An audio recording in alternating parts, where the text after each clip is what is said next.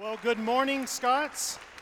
It's, it's, it's a joy to be with you. Um, if, uh, if you would, take a Bible and turn with me this morning to Luke chapter 8. We're going to be looking at just a few verses uh, in Luke chapter 8. And these are verses that I would call uh, flyover verses. That, in other words, if you were assigned uh, to read through the Gospel of Luke, you would just fly over these verses, they wouldn't probably be memorable to you. Uh, they're not part of a miracle, they're not part of a parable, they're really just a segue from one event in the life of Christ to another. But this morning, we're not going to fly over. We're going to land in Luke 8 1 through 3 and uh, see why God saw fit uh, to record these words uh, for us through, through his servant Luke.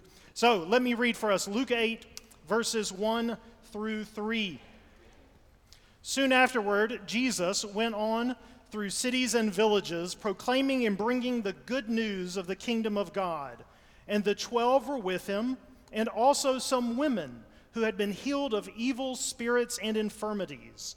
Mary, called Magdalene, from whom seven demons had gone out, and Joanna, the wife of Chuza, Herod's household manager and Susanna and many others who provided for them out of their means. Well, let me pray for us. Father, it is always a, a, joy to have the opportunity to gather, to sing your praises, and to hear you speak to us. And that's what we pray would happen this morning. We pray, uh, Father, as real as our presence is here to one another, would your presence be here as well and be as real to us. And so we pray to that end for the presence of your Holy Spirit to remove obstacles and things that distract us, to help us to focus in on your word, and to receive it and to be challenged and conformed and convinced by it. And we ask this for the sake of Christ's name. Amen. So, uh, three years ago, uh, we all had our lives disrupted by this thing called COVID. I don't want to relive that for you, and neither do you want to relive it, I'm sure. But you know, we had a lot of new things introduced into our lives. Among was new vocabulary. We had terms that we had never used before that we now found ourselves using with some regularity. Phrases and terms like social distancing, flatten the curve, PPE, and there was another phrase that was introduced uh, during that time period of uh, called essential workers. Essential workers. We were told that essential workers could, you know, could go about life as normal, but we were all asked to remain at home. I was a non-essential person. But the CDC even published a definition to help people understand whether or not they were an essential worker. And here's the definition that still is today on the CDC's website Essential workers, it says, are those who conduct services that are essential to ensure the continuity of critical functions. People who are doing something that is so basic and necessary that we need them to continue. They are essential in that sense. And this morning, the passage we're looking at, we get a glimpse of into what, who qualifies as an essential worker in God's kingdom. Who in God's kingdom are the people that are necessary to ensure the continuity of critical functions. And this passage tells us something that should not surprise us and hopefully will not be news to you but rather just a needed point of emphasis, and that is Jesus is an essential worker in God's kingdom. Hopefully, you knew that. Hopefully, that had been covered in some of the core curriculum here. But you can't have the kingdom of God without the Son of God. The disciples were essential workers in God's kingdom as well, the 12. You'll learn about them if you haven't. But then also, we're told by Luke, there is another group that was performing an essential service critical to the function of God's kingdom. And it was these three women.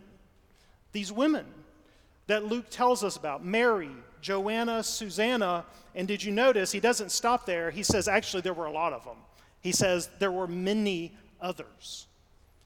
And Luke can't imagine telling us the story of God's kingdom without telling us the story of these women. Because this is how the kingdom advanced is because of the services they were providing jesus and the disciples were able to spread and travel and preach the good news. Now unless you think i'm taking two verses and extrapolating too much from them the, this is actually a whole uh, theme throughout luke's gospel. Luke from the beginning of his gospel to the end of his gospel is always bringing women forward to show the critical roles they played in the inbreaking of God's kingdom in this world.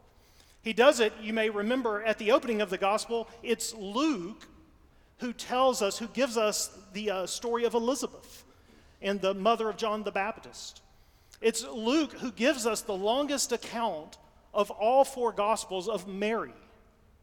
It's Luke who is the only gospel writer to tell us about Anna who was waiting for the consolation of Israel to come. In the chapter just previous to where I read this morning in Luke 7, we get the story of the woman, the anonymous woman, who comes and anoints Jesus with the alabaster flask. In Luke 8, we get the story of these three women who were uh, providing for Jesus and the disciples out of their means. But then fast forward, it's Luke who tells us that when Jesus drew his last breath on the cross, Luke says, in standing there, the only people remaining were the women. And then it's Luke who tells us in Luke 24 that the first people to visit the grave were the women and to return and report the resurrection. I would say Luke is, is going out of his way to make a point throughout his gospel that women played a critical role in God's kingdom. And once again, Luke can't imagine telling us the story of Christ and his kingdom without telling us the story of the women who were involved in it in very essential ways. But perhaps you didn't need the Bible to tell you that, in the sense of if you come from a church background, as I imagine many of you do, I imagine if you thought back to your own upbringing, the people who were the energizing forces in many of your churches were the women. Were the women who taught you, who, who cared for you, who told you they prayed for you. That these is often the case, as it was true in the life of and ministry of Jesus, continues to be true in his church today.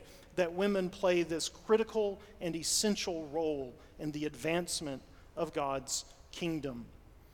Now, call me old fashioned because I am old but you can call me old fashioned, but I think we ought not to, to, be afraid to talk about things that Scripture talks about. That if the Bible emphasizes something, we ought not to hesitate to emphasize it as well. Luke names women by name. He names three of them, and he doesn't just name them by name, he tells us why he's naming them. Because this is what they did, and this was the result of their contributions and generosity to God's kingdom. The Holy Spirit inspired Luke throughout this gospel to name, to note these women by name and to celebrate their contributions. And we ought not to hesitate to do the same today. You know, I'm an ordained minister, as you heard, in the Presbyterian Church in America, and I believe God has limited the ordained offices of the church to men, qualified men, I should say. But in, it's possible in a denomination like the one I'm a part of that people might somehow conclude then that men are more essential to the life of God's kingdom. And we should be ashamed to ever either uh, helped people draw that conclusion or have drawn it ourselves. The Gospel of Luke reminds us that women are essential workers in God's kingdom, essential as anybody. And as far as Luke is concerned, Jesus and his disciples could not have been spreading the good news of the kingdom were it not for the, the work, the productivity, and generosity of these women, that they were critical to its function. And so may we never permit ourselves to think or our churches to think anything other than the essential and critical nature of women in God's kingdom and its advance. But notice Luke goes out of his way to publicly identify them, publicly reference them, publicly celebrate them. And we ought not to hesitate to do the same. You know, Luke mentions these three women by name, and we know a little bit about them. Mary, called Magdalene, we're told here, has experienced great grace. She's personally experienced the power of Jesus Christ because he cast out seven demons.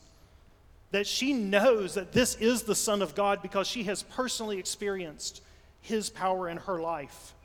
We're also told that these other women, though we don't know much about them, had been healed of evil spirits and infirmities. These were people who weren't just fans of Jesus, but rather they were followers who had personally experienced his transforming power. It had changed their, freed them from things that had held them captive for years and probably ravaged their lives. We're also told in verse 3 that one of these women actually comes from the upper class of society, Joanna. Her, her, her husband, Chuza, is the chief of staff for the governor.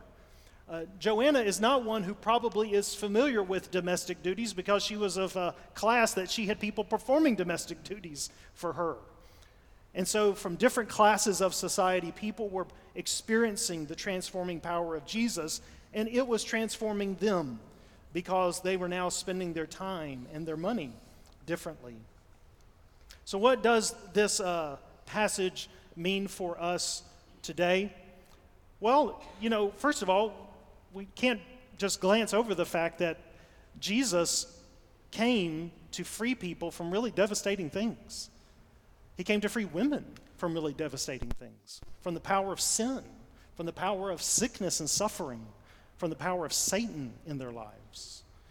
And these women had personally experienced Jesus' power and believed him to be the Son of God.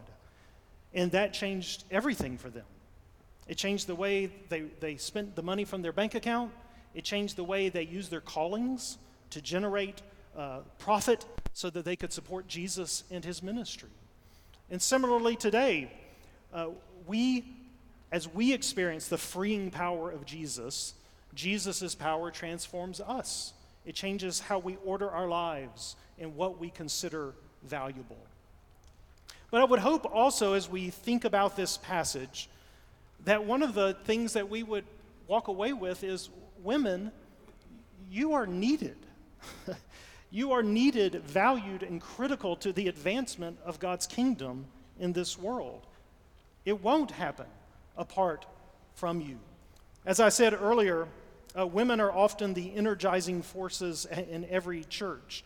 Uh, it's been my experience, and I, I trust for many of you it's been the same. But though that's been the case, I can't say from my experience that they have, that the churches I've been a part of, and I say this as a, a guilty party, uh, but that we have named them, celebrated them, identified them, publicly made them visible, like Luke does throughout his gospel. And we ought to. We ought to celebrate the many ways that women continue to advance God's kingdom. You know, this is not a, a phenomenon uh, uh, confined to Luke. You may remember Paul in his letters, he mentions people by name. And in Romans, he mentions nine different women by name to celebrate, to say, please tell them how appreciative I am of the things they've been doing and continue to do. In Romans, he refers to uh, Phoebe in Romans 16 as a patron of mine. He says, were it not for her, I wouldn't have been able to do a lot of the things I did. It even goes further in Philippians he refers to two women in Philippians as women who've labored by my side in the gospel. He refers to them as co workers in the gospel. And so we ought not, once again, be afraid to talk in ways that Scripture talks. But if you're not convinced by Scripture of the essential nature that women have always had and continue to have in the kingdom of God, perhaps you'll be convinced by demographics. Because according to the Center for the Study of Global Christianity, the average Christian in the world today is a 20 something non white woman living in Asia, Africa, or Latin America. That's the average Christian in the world today. So, literally, the kingdom's not going to advance apart from women putting their gifts and skills to use. It was true for Jesus, and it continues to be true in the church today. God continues to use the sacrificial generosity and gifts of women to spread the good news of his kingdom. Now, you might think uh, that uh, this point of emphasis that I'm making this morning from these verses is uh, perhaps something of a, a, cultural trend that I'm picking up on. That, in other words, would, would this same message be preached in the 19th century uh, if, if we were gathered in a place like this? Well, I'll point you to the evangelical Anglican Bishop J.C. Ryle. He was the, uh, a very uh, respected Anglican bishop of the 19th century uh, who continues, his writings continue to uh, be, uh, have impact today. And he wrote a commentary on the Gospels. And when it comes to this passage that we're considering this morning in Luke chapter 8, this is what J.C. Ryle had to say. Quote, It was not a woman who sold the Lord for 30 pieces of silver. They were not women who forsook the Lord in the garden and fled. It was not a woman who denied him three times in the high priest house. But they were women who wailed and lamented when Jesus was led forth to be crucified. They were women who stood to the last by the cross. And they were women who were first to visit the grave where the Lord lay. End quote. J.C. Ryle recognized that it, it is easy to see in Scripture and perhaps from our own experience that women are often the examples of what deep, abiding faith looks like, should look like. That, as he says, they should be held forth in, for our imitation and example, as Luke does here. So we should continue to do in our own day.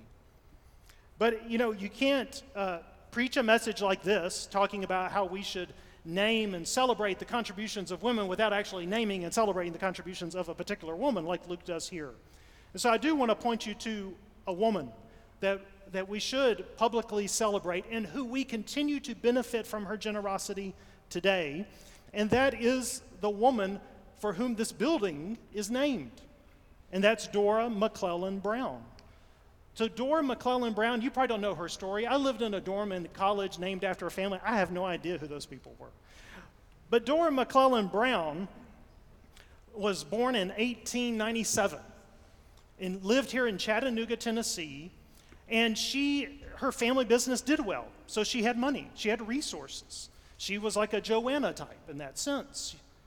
And so, but she was also a woman who was deeply committed to Jesus Christ and was passionate about the study of God's Word. And she believed that her calling was to help more people be exposed to the gospel and to the sound teaching and preaching of God's Word. And so, Dora, instead of buying homes on the Riviera, which she could have done with the amount of money she had, she instead put her money in a foundation and gave instructions to make sure that it would be given away to promote the teaching and preaching of God's word and the advancement of God's kingdom. Uh, her money is still today held in what's called the Generosity Trust here in Chattanooga. And every year, D- Dora Maclellan Brown died in 1974, I believe. Every year, her foundation continues to provide scholarships so that people can go to seminary, get counseling degrees, and other sorts of Christian graduate schools and become missionaries and ministers and counselors around the world. 50 years almost since her passing, and that fund is still going. And it blessed this college with this building as well. She could have done a lot of things with the resources that God had given her, but she was a woman who had experienced the freeing power of Jesus Christ. And she wanted to see others experience that freeing power. And so it is appropriate that we name and celebrate the contributions of women like Dora Maclellan Brown. But it's also important in our own churches with people who are living today that we, we don't just walk around and note. We all know who many of the godly women in our churches are, and we're so thankful for them. But Scripture provides us an example that we can talk about them by name. That's okay. we can publicly celebrate them. We can publicly thank them for the work that they do to advance God's kingdom. And so, just like Luke does here and Scripture does elsewhere, and Dora Maclellan Brown and others you may know, may we learn from and model our lives after these generous women. And let us never forget maybe the two most important words in this whole passage many others. Luke wants to make it clear. He's just naming three, but there was a lot of them. There were many others. And may, may we imitate the many others who continue today to give willingly and faithfully, having experienced the freeing power of Jesus Christ. Pray with me. Gracious Heavenly Father, we thank you for the gifts that you've spread in your church and the many contributions that women have made during the life and ministry of Jesus and the, the contributions they continue to make today. Father, we pray, forgive us when we've been hesitant to name them, to celebrate them, to elevate them as Scripture does. Father, forgive me uh, when I've done that. But we pray, may, may you help us in our own lives to see the, the women you've put in our lives who, who contribute to our own growth and godliness. And may we thank them and celebrate them. But Father, we pray that you would uh, continue, even through this college, to raise up a generation of, of Doras for days and years to come who have, having experienced the freeing power of Jesus, are eager to see others experience it well. And we ask this in Jesus' name. Amen.